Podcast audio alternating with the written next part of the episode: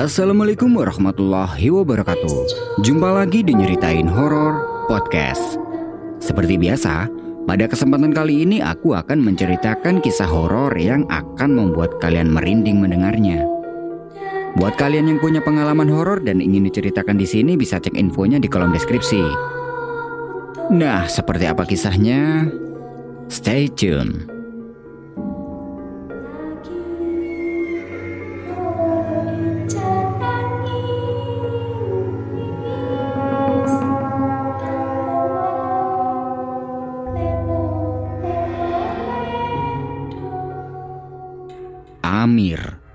Waktu itu dia pergi ke sebuah kafe yang ada di kota Malang untuk janjian dengan teman sependakiannya dan akan membahas rencana pendakian.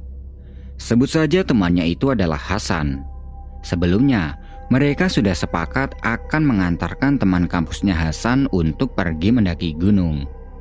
Di kafe itu, tanpa sengaja Amir melihat ada seseorang yang sepertinya dia kenal. Perlahan dia mendekatinya, dan ternyata benar, dia adalah teman lamanya atau teman sekolahnya dulu. Sebut saja dia adalah Roni. Dia terlihat sedang bersama pacarnya atau mungkin istrinya. Karena memang itu benar-benar Roni, dia menyapa. Bro, apa kabar? Ingat aku nggak? Terlihat Roni sedikit berpikir karena dia lupa-lupa ingat. Amir, teman sekolah dulu. Nah, itu betul. Berhubung Hasan belum sampai di kafe, dia ikut nimbrung bersama Roni dan Roni memperkenalkan pacarnya itu kepada Amir. Sebut saja pacarnya itu adalah Sari. Apa kabar bro? Waduh, udah lama banget nih nggak ketemu. Oh iya, kenalin, ini Sari, pacarku. Alhamdulillah sehat bro, kirain istrinya tadi. Masih rencana sih, doain ya. Mereka membicarakan hal yang tidak penting semasa sekolah dulu. Seringkali, Sari menanyakan bagaimana Roni semasa sekolah dulu. Pinter nggak, nakal nggak, dan lain sebagainya. Sepertinya, Sari ini orangnya asik juga kalau sama orang yang baru kenal, bisa langsung akrab. Nah, ketika mereka sedang asik-asik ngobrol, Tiba-tiba HP-nya Amir mendapat pesan dari Hasan yang memberitahukan kalau dia sudah berada di depan kafe. Amir meminta Hasan untuk langsung masuk saja. Tidak lama kemudian, terlihat Hasan sedang celingukan mencari keberadaan Amir, dan Amir pun memanggilnya. Amir memperkenalkan Hasan pada Roni dan Sari. Setelah itu, dia pindah ke meja sebelah. Karena gak enak juga kan sama mereka berdua ntar malah ganggu waktu pacaran mereka. Amir memesan minuman ke kasir dan menikmatinya sambil membahas rencana pendakiannya bersama Hasan. Ketika sedang membahas itu, tiba-tiba dari meja sebelah Roni bertanya. Mau daki ya bro? Iya nih, ikut yuk. Enggak ah, aku gampang capek, ntar malah jadi beban. Hehe. Amir dan Hasan lanjut membahas rencana itu. Pendakian ini semata untuk mengantarkan teman-teman kampusnya Hasan dengan tujuan untuk melihat peninggalan-peninggalan sejarah. Dan Hasan berniat untuk mengajak Amir mendaki ke Gunung Lawu. Tapi kalau ke Gunung Lawu, Amir tidak bisa karena dia tidak ada banyak waktu. Di sisi lain, jarak ke Gunung Lawu itu tidak dekat.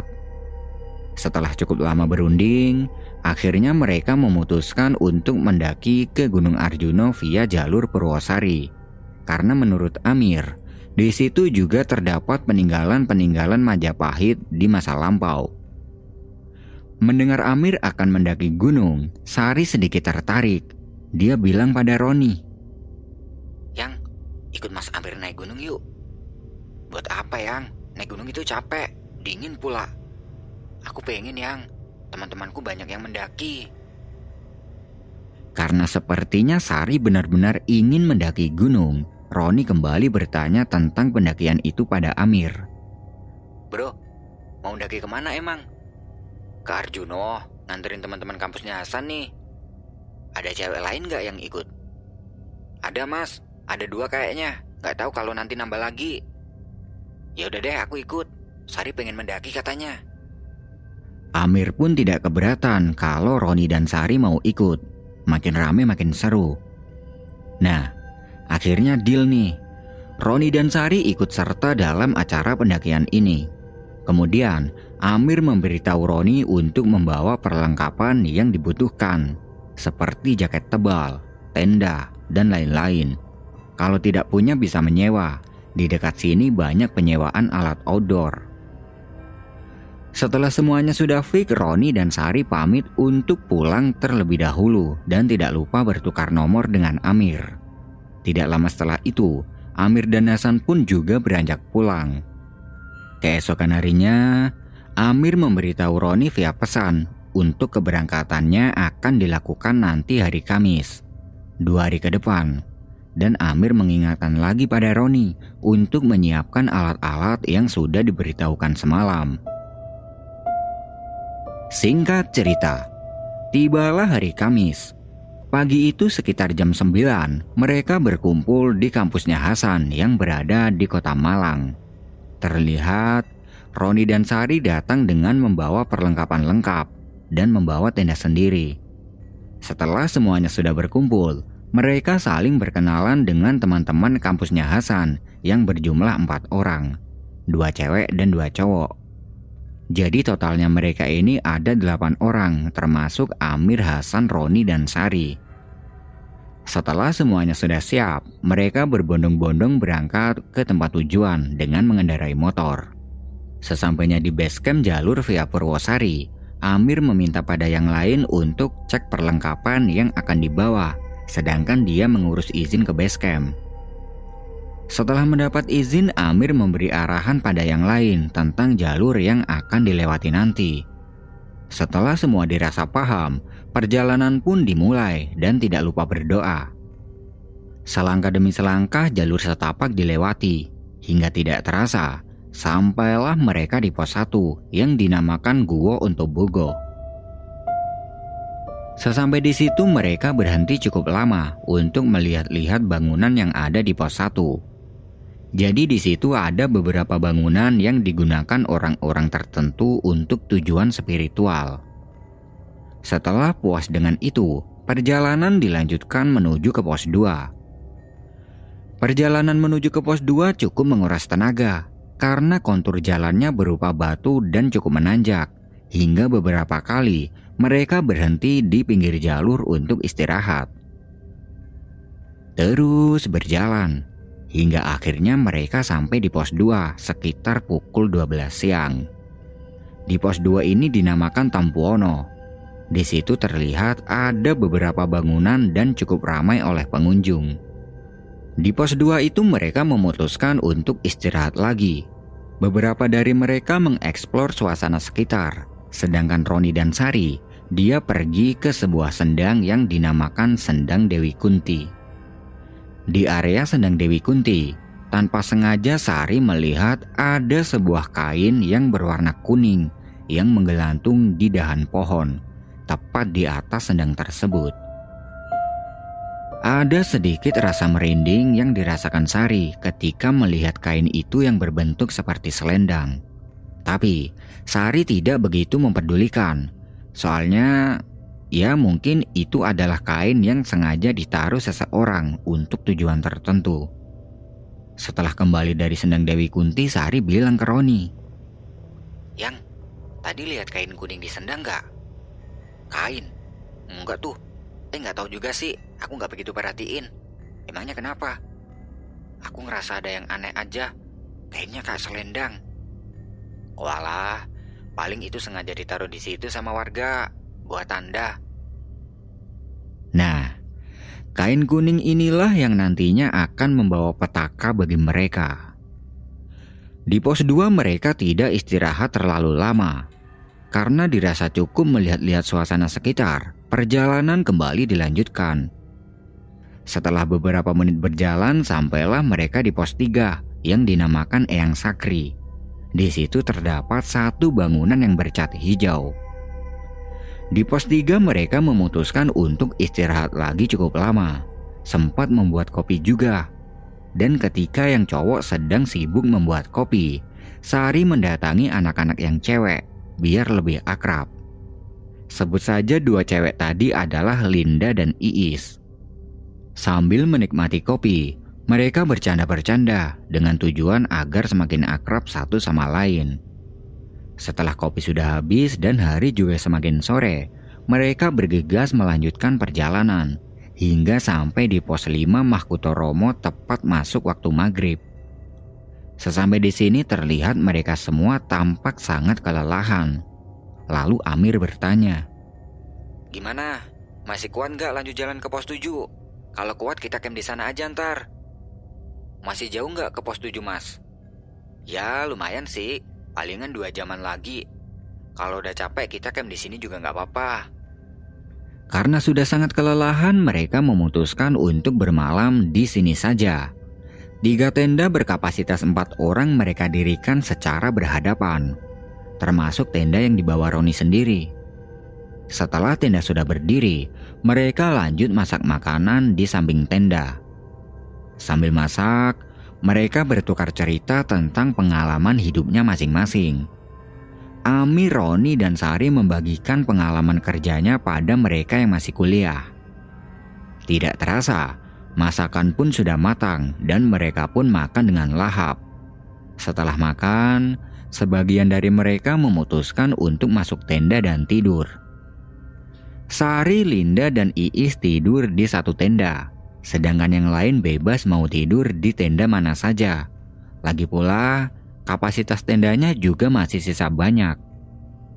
Nah, ketika yang lain sudah pada tidur, Amin dan Roni duduk-duduk di samping tenda untuk menghabiskan kopi dan membahas masa-masa sekolah dulu. Dan Roni juga bilang ke Amir kalau rencananya tahun depan dia akan menikah dengan Sari. Setelah cukup lama ngobrol dan malam juga semakin dingin, mereka berdua masuk ke dalam tenda untuk tidur. Waktu itu mereka tidur di satu tenda yang masih kosong.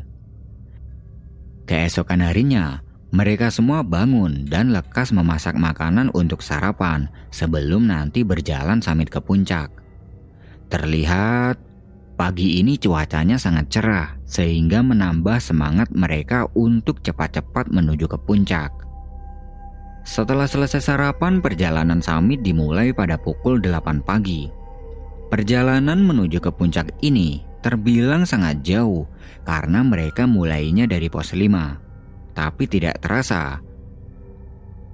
Tapi tidak terasa berat karena barang bawaan seperti tenda dan yang lain ditinggal di pos 5. Selama perjalanan mereka tidak ada kendala sama sekali hingga sampailah mereka di puncak Ogal Agil Gunung Arjuno pada pukul 4 sore. Meskipun tidak bisa melihat pemandangan sunrise, tapi mereka sangat senang karena bisa melihat keindahan sunset yang tidak kalah keren. Di puncak, Sari sempat meminjam topi milik Linda untuk digunakan berfoto setelah puas di puncak, mereka kembali turun dan sampai kembali di tempat camp pada pukul 9 malam. Sesampai di camp, mereka langsung mengeluarkan alat masak untuk membuat makan malam. Dan meskipun lelah, terlihat malam ini mereka sangat senang. Masakan pun sudah matang dan mereka bareng-bareng makan di samping tenda. Setelah makan, sebagian dari mereka ada yang jalan-jalan ke altar dan menyapa pendaki lain yang baru datang. Di saat yang lain sedang jalan-jalan, Sari masuk ke dalam tenda cewek dan tidak lama kemudian dia memanggil Roni yang waktu itu sedang duduk bersama Amir untuk minta tolong mengambilkan jaketnya yang ada di tasnya Roni. Roni pun segera mengambilkan jaket dan diberikan kepada Sari masuk ke dalam tenda. Di sisi lain, Amir yang waktu itu berada di luar tenda didatangi oleh Linda. Mas, Mbak Sari di mana? Itu di tenda. Kenapa? Mau ambil topi, tadi ke bawah Mbak Sari. Linda segera mendatangi tenda tersebut. Dan sesampai di depan tenda, dia benar-benar kaget karena melihat Roni dan Sari sedang berpelukan sambil berciuman. Melihat kedatangan Linda secara tiba-tiba, Roni dan Sari sangat kaget. Lalu Linda segera pergi meninggalkan tenda tersebut dengan terburu-buru. Melihat Linda yang tampak seperti itu, Amir bertanya, Kenapa Linda? Gak apa-apa kok mas. Ucapnya sambil terus berjalan. Amir mengira mungkin Linda memang sedang terburu-buru untuk kembali ke teman-temannya. Tidak lama kemudian, Roni keluar dari tenda dan bergabung lagi dengan Amir. Linda kenapa Ron? Kenapa emangnya? Tadi habis dari situ kayak orang ketakutan. Gak tahu, buru-buru kali. Jawab Roni berharap Linda tidak bilang ke siapa-siapa. Tidak lama kemudian Sari keluar dari tenda dan menanyakan Linda pada Amir. Mas, Linda tadi ke mana? Oh, itu kembali ke anak-anak. Oh iya, tadi dicariin, katanya mau ambil topi. Jawab Amir. Sepertinya Linda tidak bilang tentang tadi kepada Amir. Dan Sari juga berharap semoga Linda tidak bilang juga pada yang lain. Sari pamit pada Amir dan Roni untuk tidur lebih awal. Sedangkan di depan tenda, Roni lanjut ngopi dengan Amir dan berusaha memasang wajah tenang. Sedangkan di dalam tenda, Sari berusaha untuk tidur lebih awal sebelum Linda kembali. Tidak lama kemudian, Hasan dan teman-temannya kembali. Mereka ikut nimbrung sama Roni dan Amir. Terlihat, Linda sangat canggung di depan Roni Mungkin karena kejadian tadi. Karena malam semakin larut, mereka memutuskan untuk tidur agar besok kembali fit. Ketika sedang tidur, tiba-tiba Sari terbangun karena terasa seperti ada yang membangunkan. Setelah membuka mata, sayup-sayup terdengar ada orang yang memanggil-manggil namanya dari depan tenda. Tanpa berpikir siapa itu yang memanggil, dia langsung keluar ke tenda untuk memenuhi panggilan tersebut. Seperti ada yang mengendalikan dirinya. Sesampai di depan tenda terlihat jelas ada sosok wanita yang mengenakan kemben khas Jawa dan berselendang kuning. Lengan dan kepalanya dihiasi oleh emas. Dengan sendirinya, Sari mendekat ke arah wanita itu dan terlihat wanita itu berparas sangat cantik dan berwibawa.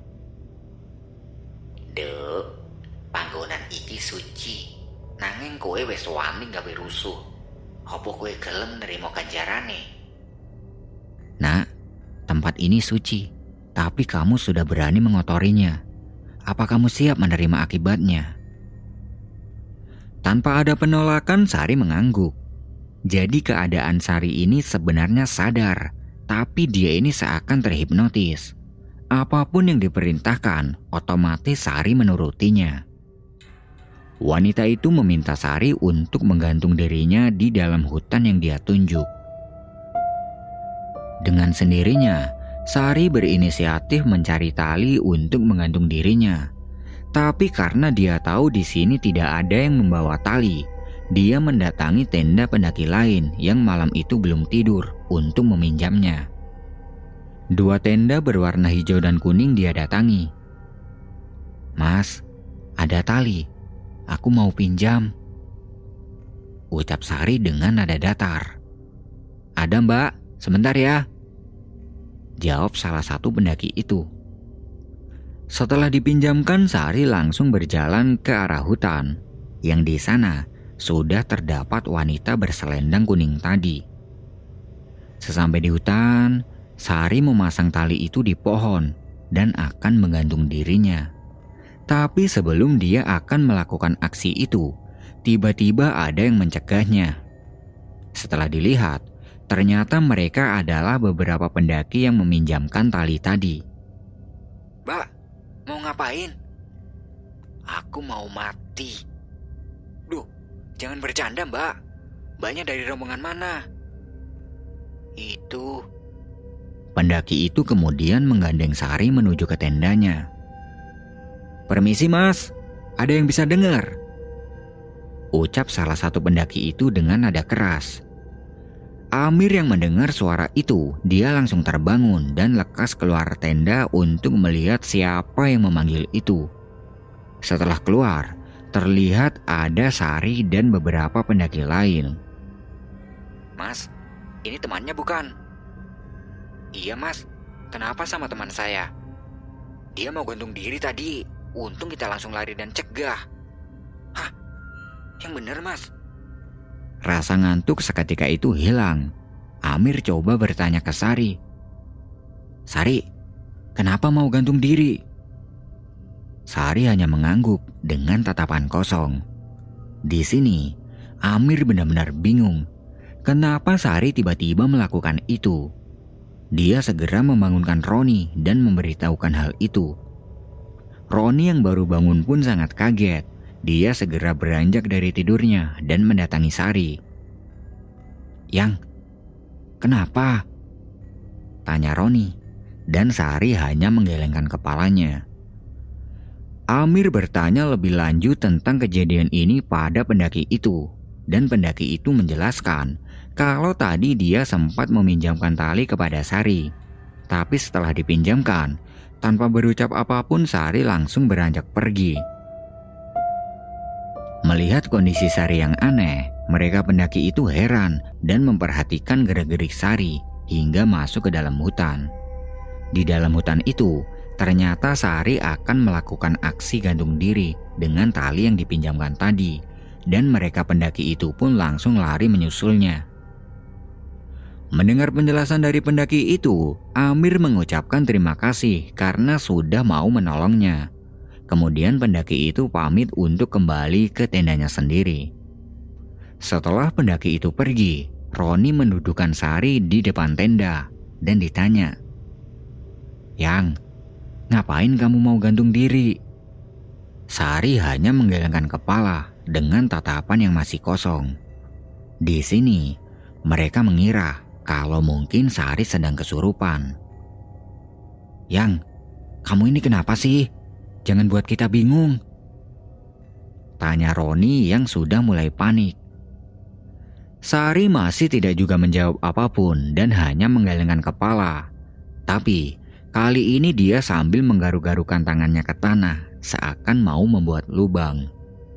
Melihat tingkah laku Sari yang seperti itu, Roni dan Amir tidak berkata apa pun dan saling memandang. Sambil terus menggaruk-garukan tangannya ke tanah, Sari berucap, "Aku akan mati di sini."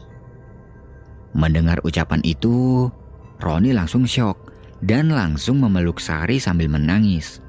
Dia menahan tangannya Sari yang terus-menerus menggaruk tanah hingga semakin dalam. Pandangan Sari masih kosong dan kembali diam.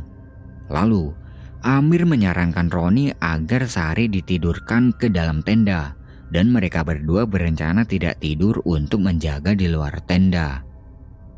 Amir tidak ingin memberitahu pada yang lain dulu soal ini karena tidak ingin membuat mereka panik. Setelah ditidurkan di dalam tenda, mereka berdua menyalakan kompor untuk membuat kopi sambil menunggu pagi. Malam itu terlihat waktu sudah menunjukkan pukul 2 dini hari. Sambil minum kopi, Amir bertanya kepada Roni apakah mereka berdua sedang ada masalah. Tapi Roni bilang tidak, tidak ada masalah sama sekali. Malahan dia sendiri juga bingung kenapa tiba-tiba Sari menjadi seperti itu. Ketika sedang sibuk membahas soal itu, tiba-tiba Sari keluar dari tenda dan berjalan ke arah hutan. Melihat itu mereka berdua kaget dan Roni langsung menahannya sambil dia bilang, Yang, kamu mau ke mana? Aku mau mati di sana.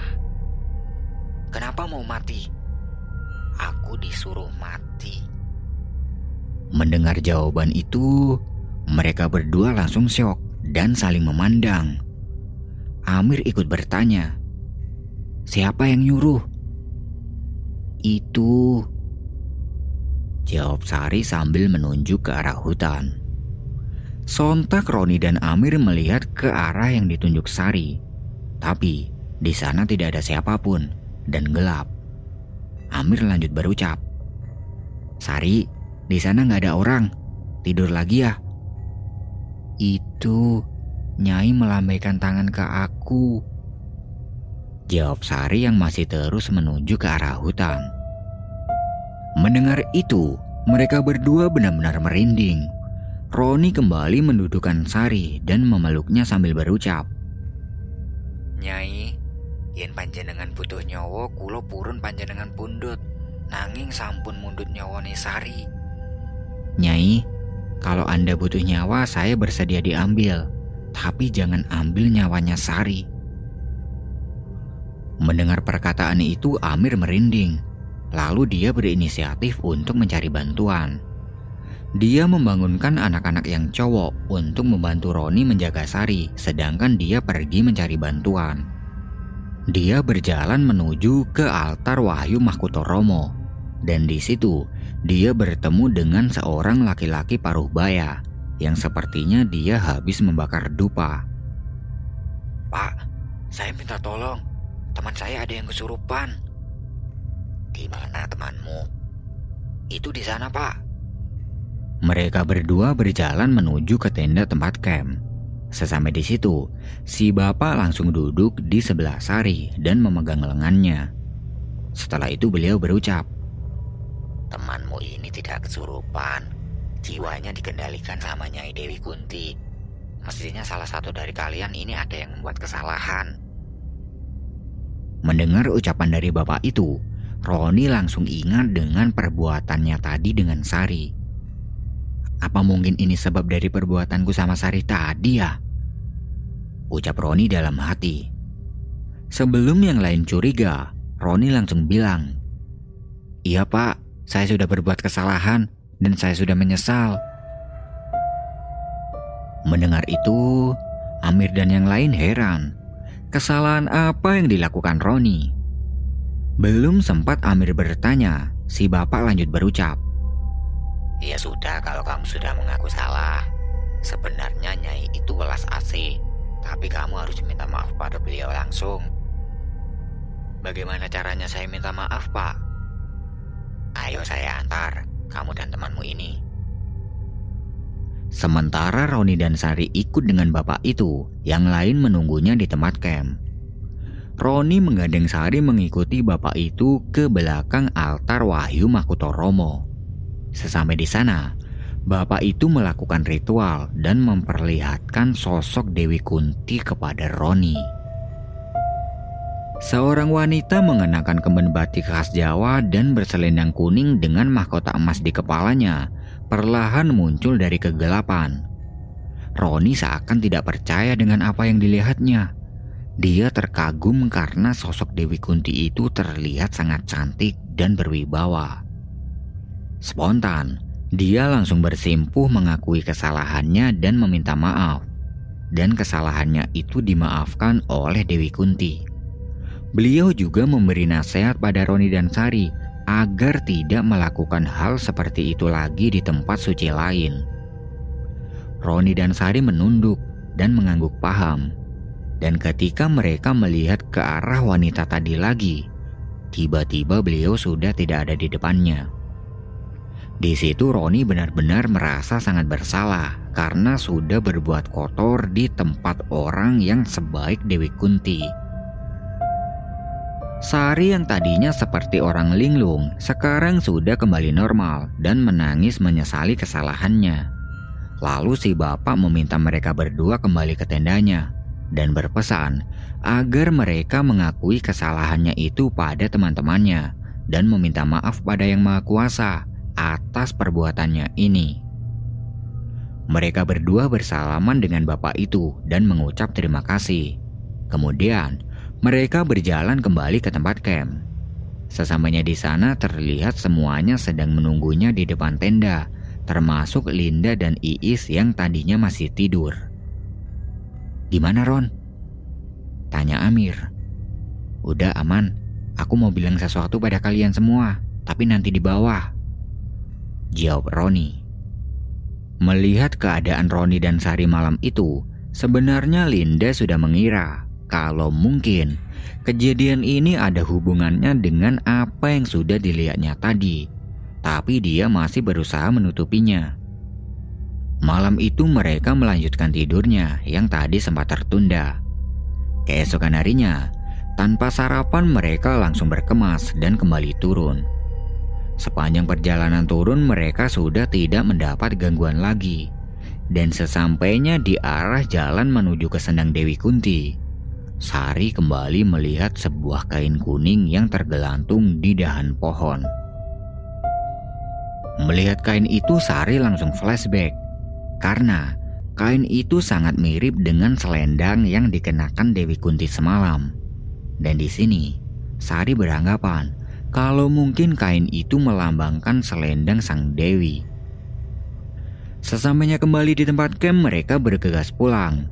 Dan di perjalanan pulang, Roni mengajak mereka untuk mampir di sebuah warung untuk makan. Sekalian dia ingin menjelaskan kejadian itu sama yang lain. Setelah selesai makan, Sari menjelaskan semua tentang apa yang dialaminya di gunung itu pada yang lain. Dari dia disuruh mati oleh Dewi Kunti, hingga Linda yang sebenarnya sudah tahu, tapi menutupinya sampai sekarang. Nah, mendengar penjelasan dari Sari, sebenarnya Amir sempat emosi. Tapi mengingat yang dialami Sari dan Roni malam itu cukup tragis, dia tidak bisa melampiaskan emosinya. Roni dan Sari benar-benar meminta maaf atas perbuatannya itu dan teman-temannya mau memaafkannya.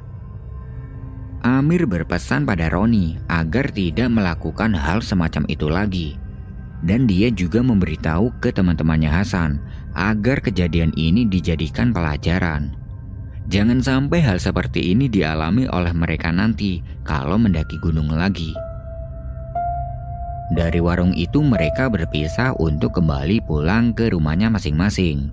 Dan kejadian itu benar-benar menjadi pelajaran berharga untuk mereka semua, terutama Roni dan Sari. Nah, itu tadi adalah sebuah kisah horor yang bisa aku sajikan ke kalian semua.